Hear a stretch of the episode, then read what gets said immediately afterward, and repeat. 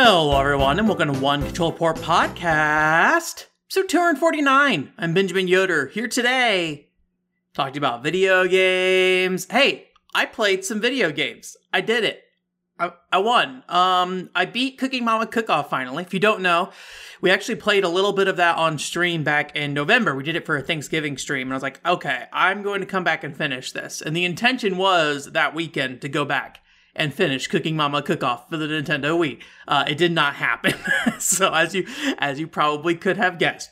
Um, so I was looking through a list of games like I need to get some of these games off my list of things to do, right? And and I have a handful of those. Um, basically, right now I'm thinking about Indiana Jones and the Infernal Machine. That really needs to get done. I started that in like 2020 and still have not gotten to that. Maybe before 2020, I could be wrong.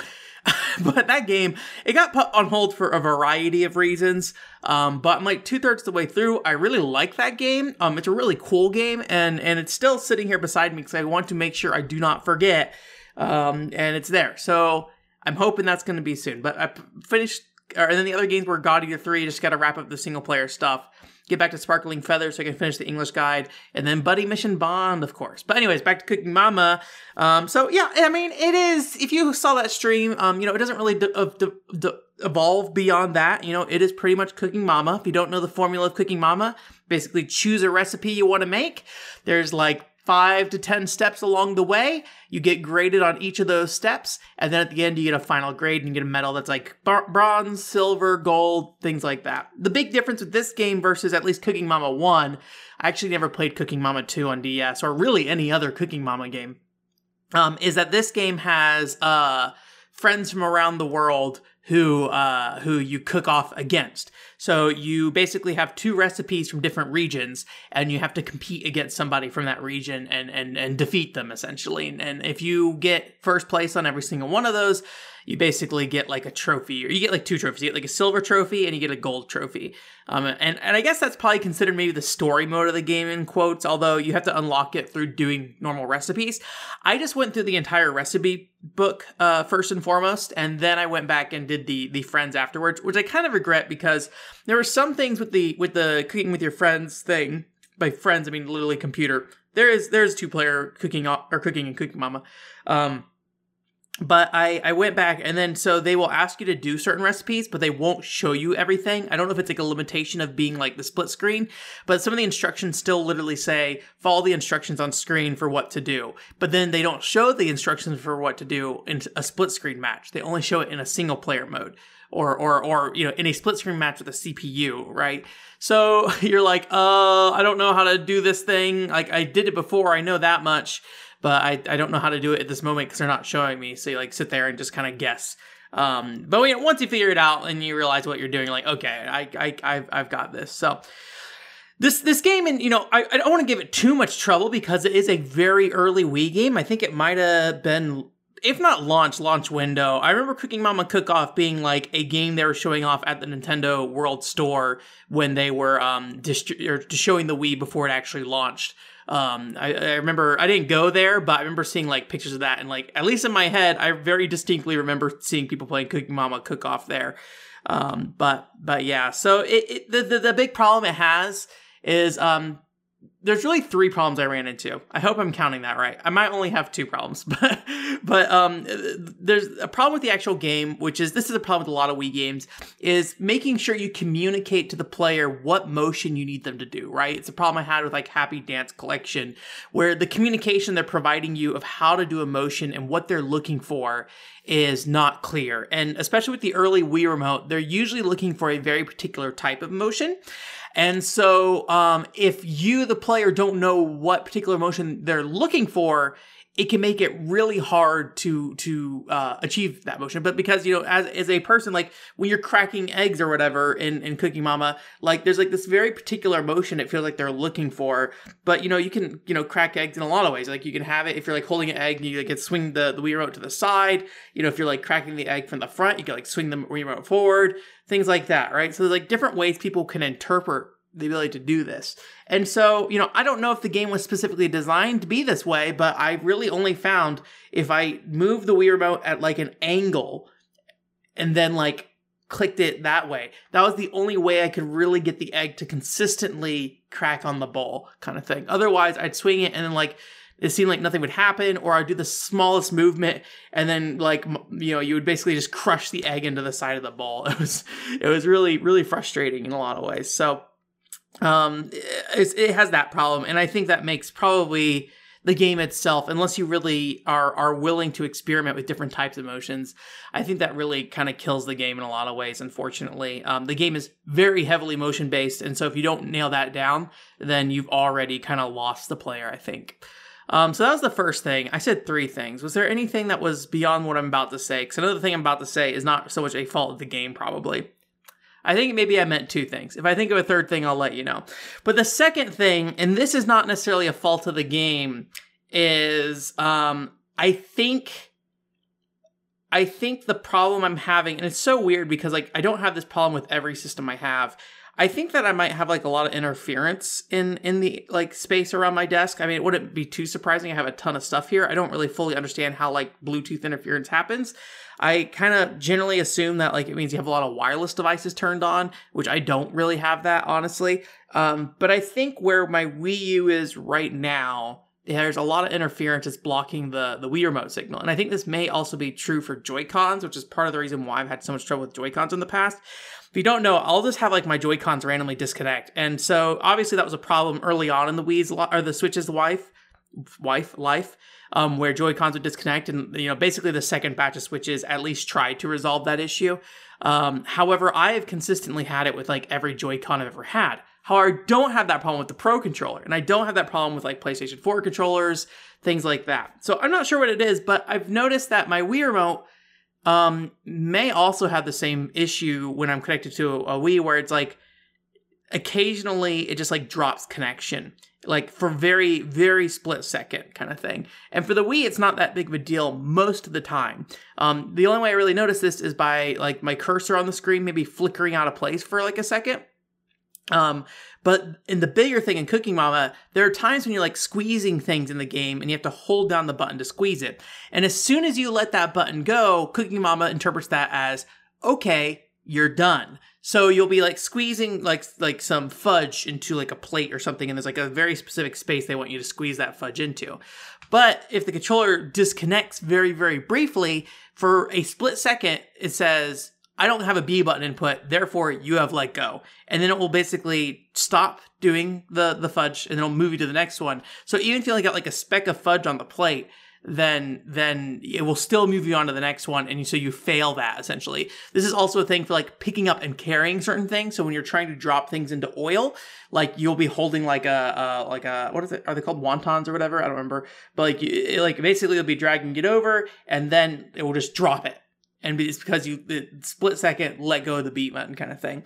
So what I'm thinking is with my current setup, you know, this is a great thing to kind of come to a realization, you know, after uh, like reconfiguring everything and wiring it in a way that makes it kind of hard to work with it. Um, since I have kind of everything wired up at this point, I might actually take my Wii U, Switch, and Wii and bring it up to the top of my shelf where there's no like wall, like wall to the the the shelf itself. Right now it's like on my bottom shelf and there's like a um, you know, it's it's it's it's like a entertainment center. So like, you know, between me and the Wii, I can I have line of sight to the systems, but it's just like the front of them. The sides and the back are like behind the actual wood panel for the the entertainment center. So I'm thinking maybe what I'll do is currently have my PC98 on the top here and then I'll just move that to the bottom and then bring the um, the the Wii U and Switch on top and see if that helps with my connection issues. And maybe that will do it. I don't know. I don't know if that's going to solve my problem, but it's, it's it's been an ongoing problem. And Cookie Mama Cook Off was probably the first time I really had a idea of exactly what was happening and why it was happening, kind of thing. So that was nice. The Joy Cons are are just kind of weird. Like I don't think the Joy Cons handle being disconnected for split seconds very well, assuming the same thing's happening to the Wii Remote and the Joy Cons. Because I have had times where literally like the Joy Con will lock up and I cannot power it off. I cannot reconnect to the system. It is just stuck powered on with nothing connected to it essentially. And so I just have to wait for it to die essentially. So I wonder if that is part of the reason why is like it gets these like really quick drops in connections, and at some point it gets confused and just like I don't know what I'm doing, but I'm powered on right now. So, so yeah. Um. So yeah, I, I finished that. Happy, I, happy I did that, and I'm hoping to finish up some of those other games I mentioned earlier. I think I'll spend a little bit more time with God Eater Three. I think I want to kind of grind through those a bit. Maybe we'll see. Um. The next one is uh Babylon's Fall demo. So um, you know. this is kind of kind of my thing to some degree for better or for worse. Like if i hear a stink going up about a game that looks like pretty okay um, but like people are just like trashing it i think it really catches my interest of like is this game actually as bad as people like say it is um, you know, I've had an interest in Balan Wonderworld before that game came out, so like that wasn't necessarily going to be the case that that uh, I hated it. I think the the fact that the demo was so negatively received, and I also received it pretty positively, um, I think that was enough of a drive for me to say I should play through this as soon as I can. Like I should be a part of this conversation that happens.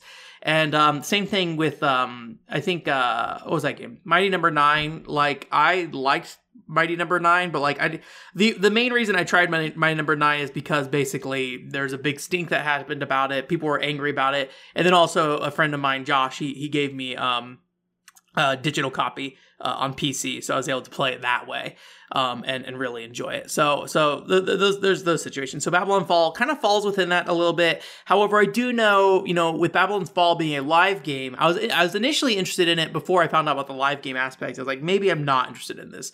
I don't know to what extent it's a live game, right? I don't know if there's like a full story you can play through today or if they're still going to be adding on stuff in the, in the near future. Uh, but I went ahead and played the demo because the, the game was getting received pretty poorly. Uh, I think there's two kind of major factors. One is the combat itself well, three major factors probably. I can count this time. I know there's three major factors I can think of. One is the combat itself. It's very mashy, and that's absolutely true. It is very mashy. I'll get into details like what I do like about the combat here in a little bit. The second part is it's very microtransaction-y. In playing the demo, I only really saw cosmetic microtransactions. I could be wrong about that but that is what I mainly saw. Um, but you know, Square Enix has definitely been going hard into the battle pass. They literally put a battle pass in Chocobo GP, right? So like, I, I, that's a very Square Enix kind of thing right now. Um, but in playing the demo, at least, it didn't seem like it was like an essential part of that game. Something you may want to interact with if you're going to be playing it long term. But you know, the fact that you paid a full price for this video game and now they're like layering on all these other aspects is kind of a, a bummer, I think. Um, and and that was a very, negative uh, uh, part of that game, uh, or part of the feeling about that game right now.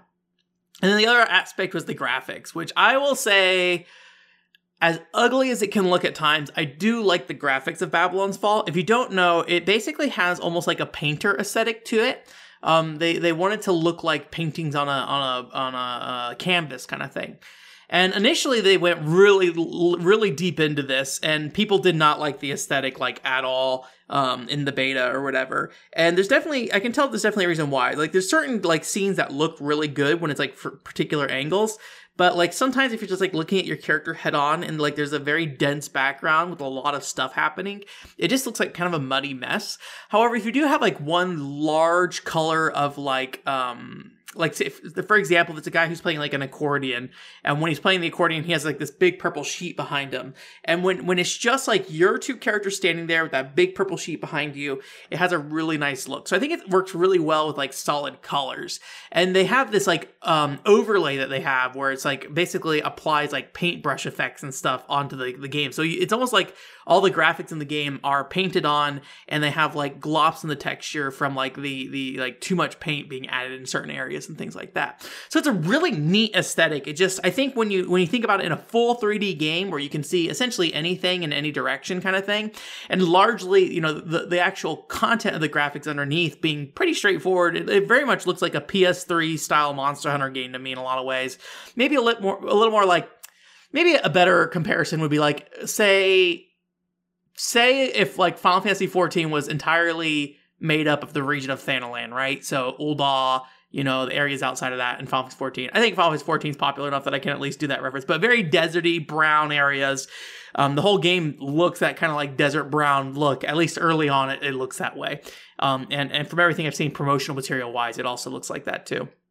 Um, so I think that that um, like like kind of dense dense drab color scheme, I think um, hurts that game in that way as well. So, anyway, so those are the, the reasons people dislike it. Um, my general impressions are that it, it's it's a pretty okay video game. Like I said, it kind of reminds me of a PS3 game, and that reminds me of it not only in terms of visuals, but also in terms of like content and character delivery and things like that. Like it is a very interesting game in its, its delivery where it feels more like that Final Fantasy 14 1.0 kind of like theatrical um, um, uh, uh, performances. So all the characters have like really overacted voice acting. Like one of the main characters literally has a voice that's like, "Hello, I'm this guy," kind of thing. And like I like him a lot. He's like a pretty great character. Um, and like all the characters, I think have that thing that I like where it's like everyone's in like a prison and and while there's definitely a hierarchy and people who are better off than other people like nobody really wants to be there either at the same time.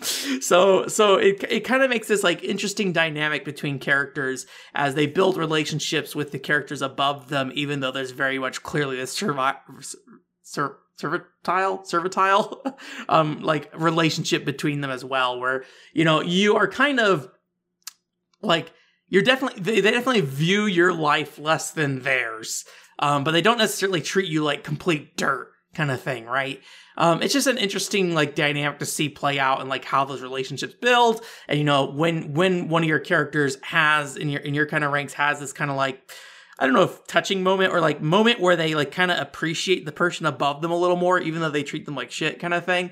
Like that, that's, it's interesting to see that kind of dynamic play out because it's not your traditional, I think story dynamic in terms of like how like um it's like slavery i guess for all intents and purposes um is handled right? It's usually very very cut off between the people above and the people below kind of thing. And so to see that intermingling and and and like where those those lines overlap and things like that and how they like each layer of that like servitude kind of overlaps with one another i think is is is, is neat. It's something i really liked about freedom wars as well um, seeing that aspect of the game as well so. Anyways uh, i did like that. Um, the, the combat aspect of the game i think i pretty much agree it's pretty just pretty mashy. You know you're basically have two well you have four attack buttons but two standard attack buttons right your typical video game light and heavy attack. I don't remember how Platinum Games games play and how they work. I feel like NieR: Automata had like light and heavy as well, but maybe I'm misremembering. Um, but essentially it's your your typical combo, just like you know light, light, light, heavy, you know heavy, heavy, heavy, heavy kind of thing, right? Um, but what's weird about this game is you have these kind of weapons you also have like floating behind you, and those are attached to the trigger button, so the L2, R2.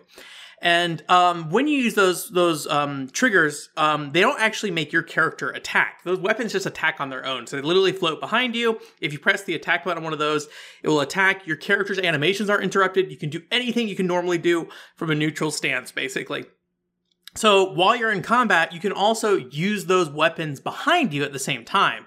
Um, what that weapon does depends on what weapon it is. If it's like a sword, it's just like your standard slashes. If it's like a hammer, you know, it does like a, a standard crush attack you can do, but you can also charge charges. If you hold it, it charges up, and I think it's like to three charges, and then you can slam it down. And then you also have like bows that can charge up to do like additional um, damage. I think they may, I had to double check, but I think they also maybe change like the fire, uh, like kind of, um, I guess fire like a, uh, a, trajectory. I guess like I think sometimes it's like a spread shot or sometimes it's direct. Don't quote me on that. I could be wrong about that, but I feel like that is the case. But you can charge up these weapons or just like have them slice, or just sit there and tap them and have them spam attacks as well. So you can just keep like shooting arrows and things like that. Um, so it's like a really cool mechanic, really. Um, but in terms of execution of how it actually plays out in combat, what happens is, you know, these these uh, additional weapons use up magic points behind you. And I will say, I've only played one class in the entire game, so the other classes may play differently. I played like the tr- the traditional starting class or whatever. But um, so when you use these weapons behind you, they take up mana. But when you use the, the weapons in your hands, they restore mana. So, you know, you essentially want to do like, you know, a combination of both of the attacks to the point that you, um, you know, are, are restoring enough mana so you can use your behind the back attacks, but then also, you know, using enough of the back attacks to do the most damage, right? But what, what it really ends up being is that you just kind of like smash all the buttons all at once and then you just kind of like let everything go out all the time, basically. Um, so it is very, very mashy. I think there's a way they could have balanced that um, that would have made it more um, maybe make make the back art like back weapons less like things you work into your combos and more of like ways to like do spike damage kind of thing like do a bunch of damage at once with a bunch of mp or something. Maybe something like that. But right now how it is you basically end up like flicking the triggers while also pressing the the light and heavy attack button usually the light attack button more than anything on the actual melee because that keeps you nimble so you can keep moving around um, the the one thing that I do find particularly challenging though is, and maybe there's other, I haven't looked to see, maybe there's ways to remap the controls. Um, but the dodge button is on R1. But for me, when I'm using like a controller, um, I'm not holding all four fingers on like the the shoulder buttons and the the the shoulder or the uh uh what are they called triggers. I'm usually just using like two fingers for that, and then I'll bring up my other finger if I need it, kind of thing. So for me, it feels weird to kind of bring another finger up and then interact with both buttons at once, kind of thing. Maybe it's just a weird me thing. It's not something I ever really think about. Most games don't really ask you to use the same button on the same shoulder or the same uh, shoulder buttons at the same time between the you know R1 and R2. It's usually separate inputs. So so it feels a little awkward to do, especially in the heat of combat for me personally. But you could remap the controllers controls maybe. I haven't looked to see. I feel like most games these days will let you remap the controls. I could be wrong, but anyways, but you know, I in playing it, you know, again, I just played the demo, so it was like the first five hours. Um, and I, I thought it was fine. Like it was not a bad game. Uh, I don't think it's a four out of ten, that's for sure. Um, but is it like not great? Eh, I'd say it's probably not great for the most part. Um, I do love the story and characters though, and I like. I think in in a perfect world where I had all the free time to do anything, I think I would play through the entirety of Babylon's Fall. Um, it feels like a game that I would enjoy to sit down and play through and like kind of appreciate it for what it is, but then just kind of like move on with my life. um, you know, I'll, I'll, be curious to see because it is a live game, so it does really bring up the question of like how long will Square Enix support a game if it doesn't like get received well. Um, you know, Final Fantasy 14, I think, is a very rare exception. I think in, in, most cases, when you look at how Square Enix handles their live games on mobile devices, they shut most of them down just how it is. So we'll see. But uh, I, I don't have a ton of confidence that it's going to have some long term legs, unfortunately. But we'll see. Maybe maybe it'll work out. Um, I would I would love for Babylon's Fall to to uh, succeed because I do enjoy you know what I saw for the most part, and I would like to see them kind of rework the combat a little bit. Um, I don't think I need them to make it a platinum combat system. I'm somebody who doesn't like. I, I always say that I don't care about platinum, and that's not me saying like I don't really like like I have not played enough their games to really say that much about their gameplay, to be honest with you. But I look at all their games and they all look the same to me. I'm just like, yeah. I mean, they, they have different aesthetics for sure, but like combat wise, they pretty much all look the same. Now, that is uh, coming from somebody who's an outsider who doesn't know anything. So I look at Pokemon games like these all look the same to me. I know they're not all the same. I know they're different, but to me, they all look the same. So, so it's just like, there, no point does anything really like trigger me to want to get into one of the games, right? Because it just looks like, oh, this just looks like another platinum game kind of thing. So um, the fact that this game does have like a, a, slightly more simplified combat system does not bother me. Um, I, at least it looks a little different, I will say, and and and and that. But yeah, we'll see. I think there's I think there's also kind of a negative reaction because um, Platinum is trying to you know, um, be more of probably a traditional publisher. And and and what you need to do right now if you're a traditional publisher is make like recurring revenue, right? Um, so you know, you, you can see with like I, I think there's a story with like Sony saying that they want to launch like five to ten live games or something in the near future. That's like a part of the reason why they bought Bungie is to get them to help them make live games. Like that is just where the market's at right now, whether you know we like it or not. Um, and if you're looking to be a publisher who's going to grow, I, I really think Platinum is right on the, the the money of what they need to do to to work that out. Um, whether they're going to be successful doing so and making good video games is a whole other thing. But people love li- live games. Like I will say that. Like as as much as I don't like live games, people like them. And if Platinum can make a good live game that people like, I think people will change their tune very very quickly. Um, so, but you know, that's just me. I'm not gonna say too much. I'm not a business person. I don't know shit about shit. so, yes. Um, speaking of random garbage that um I should have played, so instead of playing a platinum game, um, there was one night. I think I talked about this. I don't know if I talked about this on the podcast. I don't think I did. I think I talked about this on stream. There was one night where I just like felt like nothing, and I was just like, I don't know what to do. I just know I need to do something that is not just sitting here staring at Twitter uh, right now, but my brain is so dead. I don't know what I want to do with this. I feel like this might have been two weeks ago at this point.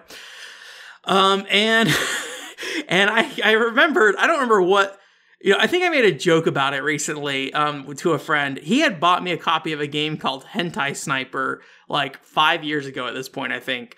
Um, like it was like a 99 cent video game, and I was like, I'm not playing Hentai Sniper. So five years later, I was like, maybe I'll just sit down and play some Hentai Sniper. So I didn't know what this game was. You know, I didn't. I was very much hoping it'd be completely like you know, barely anything. And thank thankfully it was barely anything. I 100% the game in about 20 minutes. So, fine. Um, and if you want, you can have like nudity on. You can also turn nudity off. But essentially, all it is is that you are like in the Middle East, and there's like a bunch of naked ladies running around, and you basically are are sniping them or whatever uh, with a sniper rifle. And um, it's you know it plays okay like like it's it, it is it is very much just like it's it's a meme game more than anything so like you know i don't really expect much out of it and like i would not say it was anything that's particularly worth like talking about right um you know i'm not going to sit there and like try to to uh you know convince you that hentai sniper is a good video game uh, but basically what you do is you snipe the the people uh, like they're all in like the uh, buildings and stuff like that um, and uh, they don't really shoot back at you unless you like specifically leave your sniping post and run towards them. Otherwise, they more or less just like stand there. Um, and so you snipe them, and then in the Steve Steam achievements, not Steve achievements, Steam achievements, there are um, achievements for I think getting like 30 kills total, getting like 30 arm shot or not 30, like uh, I think that's like 10 arm shots. Maybe it's 50 kills total, and then 10 arm shots, 10 10 body shots, 10 head shots, 10 ass shots, and then I think like 10 foot like shots or something like that. I don't remember exactly, but but basically you just need to shoot them in like a body a variety of body parts essentially. Um, and that's just the whole video game. And once you've done that, as far as I can tell, that's it. Um, I did. I was curious because it is just like a giant desert. I just like ran out into the desert and saw how far I could go. I did find like a building way out in the middle of nowhere where they just had like a bunch of the ladies spawned on top of a building, and I'm like, I don't think these guys are supposed to be here, or at least not supposed to be something that the player interacts with. So I was just out there like looking around and stuff. But um, yeah, not very good. Uh, I was not expecting it to be good. Um, you know, if you want to play a meme game, it probably sure, I guess. I didn't like think it was particularly funny either. It just kind of was like, it, it, it's a game that exists only for the concept, right? That is the whole reason that game exists, right? So it's it's a game to gift to your friends randomly and be like, hoo hoo hoo hoo. Now you own a copy of Hentai Sniper. I'm like, all right, I guess I do now. So, so yeah. So that's pretty much it in terms of video game playing. Um, I did try to play a little bit of uh, Dragon Marked for Death with my friends. Uh, we we got the PlayStation 4 version. Unfortunately, uh, I don't know what the issue is, but there's some problem with network communication where me and one of my friends in the group um, we cannot see each other's cursors in the menu when you're on like the, the matching screen or whatever. So you can like choose your loadout and stuff then ready up. So we actually can't see each other ready up which ends up being making it so we actually can't start a game. And i don't know what the problem is yet. Um, it's something that we have to look into a little bit more but it's probably gonna tr- like take some troubleshooting um, but yeah, I mean, like we're all in the same versions of the games. I can match up with other people in our group, but just this one person I can't match up with, unfortunately. So it's very bizarre. Um, I don't know what the problem is. Uh, also, like it let me like queue into to multiplayer without updating my PS4, which is kind of a weird thing too. I feel like most games um, force you to update your system before you can actually queue into multiplayer. So um, that's unfortunate. Um, and for now, because of that, we, we moved over to Final Fantasy Crystal Chronicles, the remake for that. So playing through that again right now. I'm playing as a um, Lilty, which is not something I've done before, uh, but it's more or less just smack things for lots of damage kind of class. So um, I'm not like super excited to play Crystal Chronicles, but like it's a fine enough game to sit through, like sit down and play through. The one thing I didn't get to do much of with Crystal Chronicles was play the hard mode dungeon. So I'm hoping with this group that is something that happens as like a a where we actually dive deep into those. Although from what I remember, I looked into like the drops that come from those hard mode dungeons, and they're not like particularly interesting. They're more or less just like, hey, here's like a elemental defense item. So like it's useful in particular areas to equip like this lightning defense or a fire defense, but like none of the gear is like a real improvement over any of the gear that was like in the core game itself already. So um, that is such a weird release because it's so weirdly like busted in some ways. Not busted, just like kind of weirdly designed, but yeah, that game, I you know, I think they're running on their own servers because it's crossplay or whatever. So I hope they don't shut that down anytime in the near future. Um, I really would like that game to continue to be available as a way for people to play Crystal, uh, Crystal Chronicles online. Um, I did mention in my group that like I am still in the market for playing Echoes of Time. Uh, if you don't know, Echoes of Time is the Wii and DS game. Uh, however, um, the servers are shut down. Um, but it is a game that is supported on the I think it's called like We Me Weef Me or whatever it's called the uh, the fan servers. So it's something that I am really interested in trying sometime. And if I ever can like organize a group to play on uh, uh, Echoes of Time on the Wii and DS, you can play either one. It's also cross play on those systems. Uh, I will re- really like to do that someday. So also went and double checked. Uh, Final Fantasy Crystal Chronicles Ring of Rings of Fate still on sale on Square Enix's website. If you want to buy yourself a physical copy, still a whopping forty dollars for that game. So I love that that game is still there on their website after like I don't know how long it's been, fifteen years at this point it's just like rotting there. so like, I wonder how many copies they must have. If it's like a box of it, or if it's like they have like the two copies just sitting in their warehouse still somewhere. Part of me like wants to buy it just to see what happens. Like I know the video, like if it's there, it's just I'm gonna get a video game for way too much money. Uh, but like I'm I'm kind of curious about it. Like, will it be sold out after I buy the one copy, kind of thing. So, anyways, it's Patreon time. Hello. Welcome to Patreon Corner time. Patreon time corner. There you go. Um, yeah. So if you don't know, I have a Patreon. Um, I actually over the weekend last weekend changed the Patreon. So now there's only two levels. I think this was a, a true last week as well. Uh, there's the three dollar level, which allows you to submit a podcast question. I removed the stream uh, submission stuff because right now it does not make a lot of sense for that. But you can submit a podcast cast question, or at the five dollar level, you can get bonus content. There has not been bonus content really recently. I'll be working on getting some bonus content pulled together from that. Um, and now the $10 behind the scenes level is included in the $5 level. So if you go and you want to read that Billy Hatcher review I posted up, um, then you can go check that out. Uh, I'll probably be posting up some other kind of behind the scenes content this week. Um, and I think one thing I am going to also do for the Patreon is uh, bring back unboxings there. I had stopped doing unboxings because I just really didn't feel like they offered a lot of value unless I played the game. And then sitting down and playing the game, it took up a lot of time to sit there and try to figure out that. So, so doing something on the Patreon level, like where I'm just showing you what I bought, I think I feel a little more comfortable uploading something that's a little more, um, I guess shallow would be the right word. Just like, I got this. Look at it. Cool. Kind of thing than than the main YouTube YouTube content. So um, I think that's going to be a part of that coming soon here. I gotta have to I have to adjust the setup there. Um, I'm gonna probably I'm gonna try to do some testing this weekend. I got a PCFX GA card in, which is for the PC98, uh, which basically lets you play PCFX games through your PC98.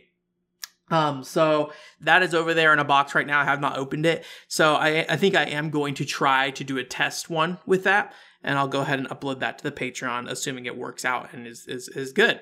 So Yes. Um, in terms of the Patreon question this week, though, um, the Patreon question was, What is your favorite song from a game? This Patreon question does not come from a person. It comes from the website Level Up Skip. We went ahead, or Level Level Skip, sorry, um, where they have like 50 questions to ask a gamer. So they're kind of generic in general. But until we get an actual question, that's what it's going to be. I might also I need to like really utilize the email services I have with my website. Um, so I might also finally get around to getting that email set up in a way that I can actively utilize it, and so I can receive emails from people whenever they want to reach out to me. So. And so you don't have to like sit there and be like, am I going to reach out to them on Twitter? Am I going to reach out to them on here or there? Right now, if you have a Patreon question, just ask it in the actual Patreon question um, um, uh, post that goes up on Mondays. So, um, but yeah, what is your favorite song from a game? Is what came up. Uh, Paul Daniel actually contributed a, uh, an answer to this from from his side. Um, he said uh, Rusty Cage from the game Road Rash. So I went and listened to the song for a little bit. Uh, it sounds pretty cool. It's very like '90s FMV video game sounding music, so it's it's an it's a nice song. Um, Road Rage is a game I actually played a little, little bit on, I believe, the PlayStation, the original PlayStation. I don't know if that's a game that has like different soundtracks per system it's on. Obviously, I think the Nintendo 64 version doesn't have the same music as the other ones because I imagine it's probably all like, uh, you know, I don't know, maybe it's licensed music in those Road Rage games. I don't remember for sure. But um, I, I, do remember liking the soundtrack a lot. And Road Rage games just like seem fun and fine overall. And it very much comes out of that like late uh, like arcade, like the console kind of feeling out of it. I don't think there's any kind of like arcade road rage, road rage, road rage games Um, I believe the third game, or Road Rash, sorry. Uh, I believe the third game on the PlayStation was one I looked at. I think Classic Game Room did a review of it. I was like, this game looks really awesome, and I kind of want to check this out at some point, um, but never did. And I can't remember why I thought it looked awesome, but I remember thinking that it was very cool. Uh, admittedly, Mark from Classic Game Room was one of those kind of people that can make you excited about a lot of things. And how he how he talks about it. So so yeah. Uh, in terms of my side, you know, I, I, I kind of take the same approach I have to, um, you know, favorite video game here, where it's like, at no point do I really have a favorite video game song. To be to be honest with you, um, so the approach I take is more like along the lines of Skies of Arcadia, or the approach I took in thinking about this is more along the lines of Skies of Arcadia, where I know Skies of Arcadia at any given moment is not my favorite video game. However, it is consistently up there when I think about my favorite video game, right? Um, so this this answer might sound kind of out of nowhere, although I did have a friend I talked to about this series recently, very briefly, just because he sent me like a comic about it um, a couple days ago. Um, so there's one song I always return to, probably like every six months or so, and that is Queens from Dark Cloud. So this is like the beachside town, and for some reason, the music from that town really stuck out to me at the time and it's something that still sticks with me today. And I think part of the, the, the reason why, and I don't know if this is like a MIDI thing or what, but there's like this almost like accordion in the song, and it has this like really shaky effect. It almost sounds like you know it's it's not like like sampled right in the song or something, and it's like. I should. I'm gonna overlay the music, so I shouldn't try to sit here and sing it. But like, there's this really shaky effect to that accordion music, and it like always stood out to me as like a, a really neat effect in that song. Um, and so, like, I I don't think Queens from Dark Cloud is my favorite video game song ever. But if I think about the video game song that has stuck with me the longest and is something I regularly return to on a regular basis, like actually seeking out returning to it, that is probably that. Because a lot of other songs I go through phases, right? Um, actually, I was talking to a friend about the opening theme to Final Zone 2 recently, and like, I love the opening theme to Final Zone 2 Hey, if you like the Xenoblade Chronicles X soundtrack, you should go listen to the opening theme of Final Zone 2 because that is very much in line of that. Um, but like, I don't regularly listen to that anymore. There's like phases of my life where I did, but at this point, I don't really go back and do that. But for some reason, Queens from Dark Cloud, ever since I played it in like 2003 or whenever I picked it up, like that is a song that has regularly returned to me as something I listen to for some reason. So, yes. Anyways, Thank you again, everyone who's a part of the Patreon. I really appreciate it. Like I said, I'm going to try to have some content coming up here shortly. I'm going to also try to, once I get some kind of regular content going again, so maybe hopefully by the end of this month, uh, create like a short YouTube video promoting the Patreon a little more um, uh, full force in a lot of ways. Um, I also need to kind of look to see. I think you can embed the Patreon into your like splash screen at the end of certain things. So I might look into em- embedding that Patreon, and maybe maybe that'll be a good opportunity to maybe look into reworking the um, end title card for the uh, for the uh, podcast and other videos as well. We'll think about it though. That kind of stuff is like the boring stuff. I want to make a video. I don't want to work on end title cards. Those kind of things I hate. like making YouTube thumbnails and all that stuff. That's like the the like mindless work of of making YouTube content. It's just like I just want to make the video. I don't want to do all this garbage around it figuring out what tags need to be on and all that stuff. So, anyways, but yes, anyways, I, all I'm saying is thank you again for for subscribing to the Patreon. Um, if you want to ask a Patreon question, again, all you have to do is uh, comment on the Patreon question post that goes up on Monday in the afternoon. It's like at 3 p.m. Pacific time. You can comment on it anytime during the week, and then as long as I catch it before like Friday, like a night before, that's typically Friday night's the earliest I'll record the podcast in the week. Uh, I'll include it as a part. In worst case scenario, if you ask the question and I already record the podcast, I'll just shift it over the next week over and let you know for that. So, Patreon corner closed. This is now a no longer Patreon cubicle. It's a Patreon cube, complete cube. No, no, no escape from Patreon once we've closed it off, all that Patreon content just gets locked in there. So, um, in terms of news this week, um, I, there was the state of play. Um, I will say I, I, I did it very last minute, um, but I did do a reaction video thing, I guess you could say, to the state of play. So if you are curious about my feelings about those individual game announcements, you can go look at it there. Hey, if you watch that reaction video or watch that reaction video in the future here, that was the first time I've tried to do something like that. I didn't really know what I was doing, and I just was like, I guess I'm just gonna comment on these. Um, so let me know if you have any thoughts about how those are done. Like if there's something you would like out of those. Is there something you didn't like about it? Because I don't know. I, I might try to do it again in the future. Um, but I, I don't really know what I'm doing with those right now. So um, I don't think I'm a very like expressive person when it comes to announcements. Usually, most announcements, I'm like, okay, that's fine. Um, as you can see in that stream, a lot of times like this is really cool. I will never play this, but this is really cool. it's, it's it's how most of those go for me, uh, unfortunately. But the nice thing about it is that like I kind of feel like talking about state of plays and Nintendo Directs on the podcast always just feels like kind of redundant in a lot of ways. Um, and, and just kind of long and and and I don't know. You all watch the podcast, right? Or the uh, state of plays and, and direct. So I feel like me going through them like on the podcast always just kind of feels kind of useless. At least I imagine a lot of you guys do. But anyways, so there's that video. If you want to go check that out on the YouTube channel, if you want to go watch the state of play with me. Um, and then hopefully in the future we'll refine that a little bit. I did at the very last second be like, why don't we rate this a score? And we gave it like a four out of five, which I think, I think for for our for our purposes on our website here, YouTube, podcast, whatever, that was a four out of five show. Like a lot of weird, random Japanese stuff. Cool. Like like very cool um there, there's a couple of things that like probably like i was listening to like jeff grubb and like kyle bossman who cover like you know the more mainstream stuff and um you know they they were not particularly impressed but i think for for the types of games we look at on this website it actually was a very good show for that. So um very impressed by that state of play. Probably the best state of play i have ever watched. Um but i don't care about the god of war or anything like that. So um yeah it, it was very much for me so that's on there. Um, there is also just as a heads up, this is an announcement, and then I'll also probably also try to do do like a reaction stream to this as well. Noon Game Expo, uh, that uh, they're doing their show on uh, March 31st. If you don't know, this is kind of that E3 uh, time uh, Japanese show with a bunch of smaller Japanese publishers. Inti Creates is going to be there. I assume they'll be showing off Gunvolt 3. I'm going to tell you right now, I don't really feel like I want to see Gunvolt 3 right now. I've got like Kogan and uh, X2, like yes, I like if, if those games did not just come out, I probably would be more interested in Gunvolt 3 right now. But right now, I kind of have no interest in Gunvolt 3 until I at least look at those games.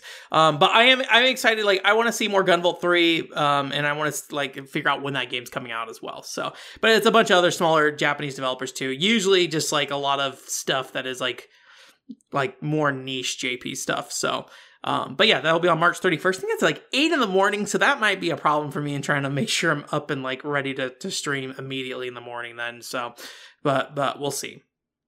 Uh, and then uh, there's a couple different stories here that aren't really like news news for most people probably. There's one I want to talk about very briefly, and this is not really this is not an announcement or anything. It's an announcement of a shutdown of a game we've never talked about. However, the story is so crazy that I feel like I have to mention it. Also, I haven't heard of them. Um, automatonmedia.com.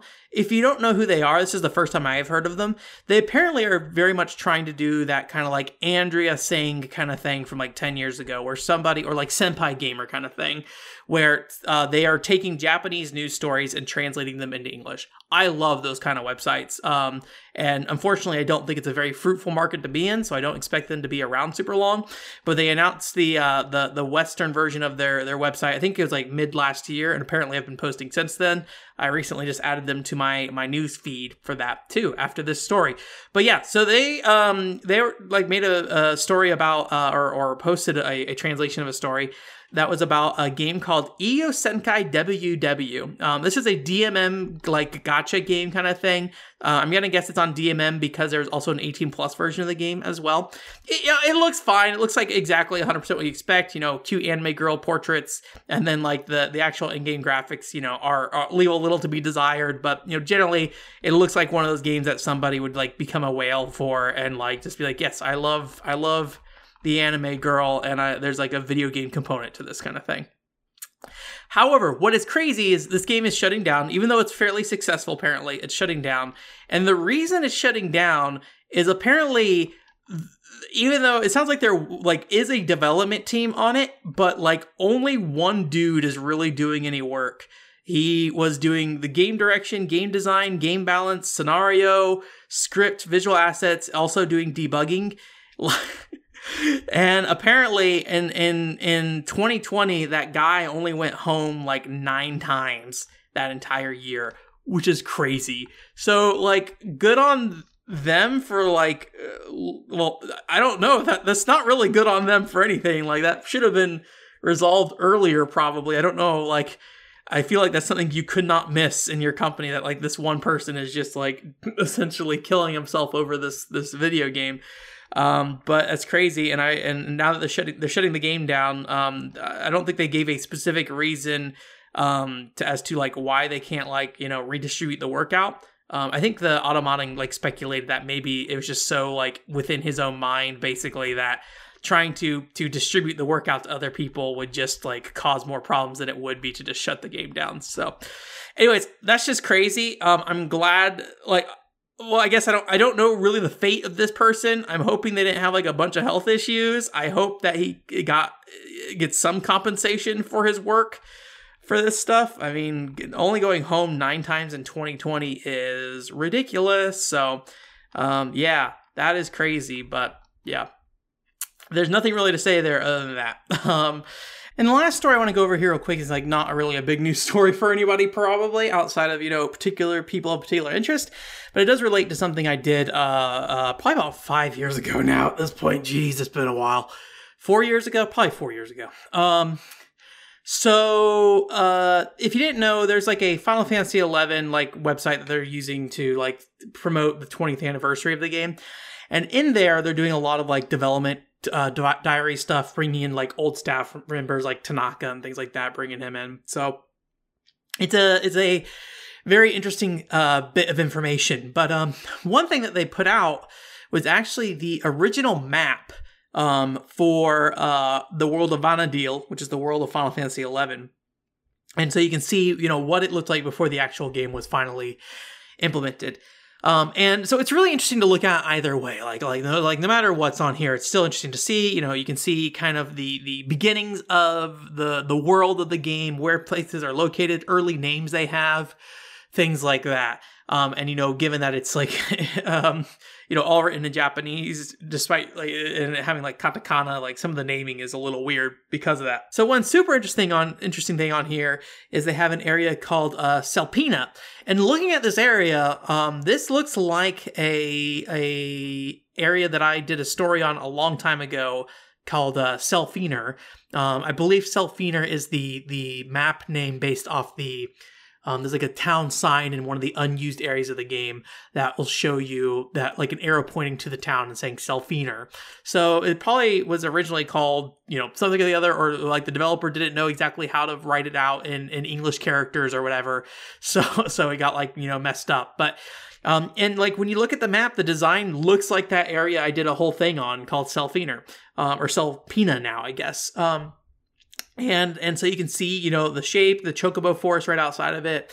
And so what this does do actually is it disproves my theory of it just being like a test area in the game um because like on the map it shows it like in relation to the rest of the world and stuff. So we actually can see you know where all these things in the world like uh you know go to um, so so I went ahead and updated those original stories I put out there that was like saying, hey, this probably is not never really a real area. It was just like a test area, um, because apparently it really really was on a map at some point with intentions that it would do something.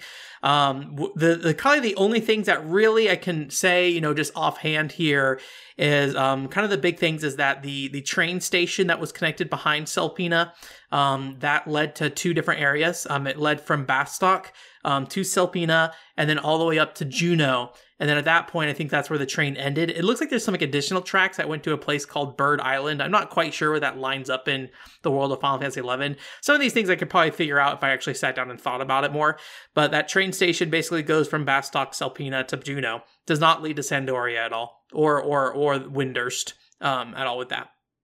And the other thing on here too is that um, at least as, as of this specific map, Selpina was against the ocean, um, which if you know the actual unused map, Selpina is not against the ocean. It is against a um, there's like a broken cavern that breaks off and leads off to a like separate field that's like just like separated from um uh uh uh like a I think you can like actually maybe climb over it using a like a broken out metal metal bridge thing. I had to look at it again, but but basically it's not set against water. Um, but looking at this map, because of its position where it's at, the fact that there's no other thing called um, Selbina on this list, there's a very good chance that Selfiner, now Selpina, is now Selbina. Which, if you're like, well, Selfiner, Selpina, or whatever, does not look anything like Selbina, um, that yeah, that's probably absolutely true. It probably was co- basically completely redesigned from the bottom up. So I'm not somebody who's big a fan of like who's a big fan of like theory theorizing too much of that stuff. That's kind of why I took that approach to that you know uh, article I did of just like this is probably just a test area. Like don't read too much into it. Um, but uh, yeah, it is not. Um, I, now do I think anybody could have like actually you know, pinpointed this before at all? I don't think so. Maybe the one hint you could have is Selfiner kind of sounds like Selbina. So it'd be like this might be like an early Selbina. But yeah, I am uh I, I'm incredibly surprised that that is the case. So uh, Luna is the guy who uh, who sent it over to me. He, he let me know. Uh, I think the actual story is on Gamer Escape though. Yeah, they went and translated the map. Uh, Fusion X is, is the one who posted about it. So very cool. Um in doing this, I also saw that a guy named Ashenbub is his name went through and did a video on those um, unused areas that I could not load before. So if you don't know, when I was doing research, um, those there's a bunch of maps that could not load in the map viewing tool I was, I was working with. Um, I believe the the developer of that tool, Noesis, is uh, Richard Whitehouse. Um, and Richard I assume was bombarded by my crash reports when I was working on that. And at some point, um, fix the errors so the maps will load properly. So, um, you know, he didn't like, I, I, know, I know this happened at some point. Somebody made a post on Reddit saying it was fixed. I was like, oh, awesome. But, uh, yeah, so, so that, that stuff is all viewable in there. And I'm really glad somebody who actually plays the game went through them and talked about them. I did not watch his whole stream or, or anything like that. So I don't know how in depth he goes. It seemed like he's going pretty in depth from what I clicked around on. Um, and like the, the kind of thing I stand with, like, I love Final Fantasy XI, and, and I talk about Final Fantasy XI. I think there's a lot of room to do good work with Final Fantasy XI. I don't think there's enough people doing good work with Final Fantasy XI, um, and I don't feel like me doing the cutting room floor is like the best option for that but sometimes you just got to do it because you can kind of thing right? Like that's kind of how i feel about a lot of things. Like i know some people like like are like only let somebody with like the the real tool set to really figure this out but like if i'm somebody who can actually dedicate the time and eh, like like like uh, then then at the very least you know I, I can at least try because i don't want to like sit there and rely on others per se to to get something done. So really happy to see a modern final fantasy player go through those maps and look through them and talk about them and and and probably get a lot more um, insight into those than i can um, I am hoping. Uh, I did not watch the stream. You know, I do. I do per- personally prefer the kind of lean on the realist aspect of it. So, you know, there are some maps in that map uh, those those unused maps that are very clearly test maps that are not like real maps. Um, for example, the area that Selfiner is in, there are generic versions of that area that are layered with different effects. Um, and so like those are not real areas. Like they, they are completely copy paste. It looks like they were just testing out what does this look like with snow? What does this look like when it's on fire kind of thing, right? So so there are there are definitely things in that that that map that I don't think um, were were real real things. But uh, it'd be really interesting to take this map though and go through all those unused areas and see what like lines up. Like Chocobo Forest is something that's in there. Um, you know, I don't know if there's anything in that. It, you know, you might be able to find um, in those unused maps if you're able to pull in like the hex editor you might be able to see like if there's references to chocobo forest in any of those those those text uh, files for that. Um but yeah. Anyways very cool very glad. This is one of those situations where somebody might be like, "Well, are are you sad that your work has gone to waste?" And I'm like, "No, man. Like I'm always for somebody learning something new. I would rather be disproven about something as long as we learn the truth about it." So, so the fact that Selpina was a real area in the game, that's awesome. The fact that we can actually pinpoint where it was and like the history of it, even more cool. Um, do I wish I could go back and like do something more and like like create that story around that? Absolutely. Will I be the person to do that? I don't think so. Should I be the person to do that? I don't think so. Would I like to be the person to do that? Yes, I would like to be the person to do that. but, but you know, it's just it's one of those things that I always have to think about with Final Fantasy Eleven. That game is so massive, has such a history and, and and and there's just infinitely infinitely more insight somebody can have on the world of Final Fantasy 11 if they have that expertise. I do not have that expertise. I played until 2008 and stopped. So, you know, there there there's been well over a decade of that game existing with me barely interacting with it, right? Um, so so I just think that there's there's room for people to do more with that game, and there's still room for people to do more with that game. So if you are interested in doing Final Fantasy 11 stuff at all, like I cannot guarantee my time or anything like that. Um, but if you are like I am interested in digging into Final Fantasy 11 in some way, let me know so I'm at least aware of you being interested because I definitely um want to help facilitate that stuff as much as I can. Do I have a lot of time to? No, I don't.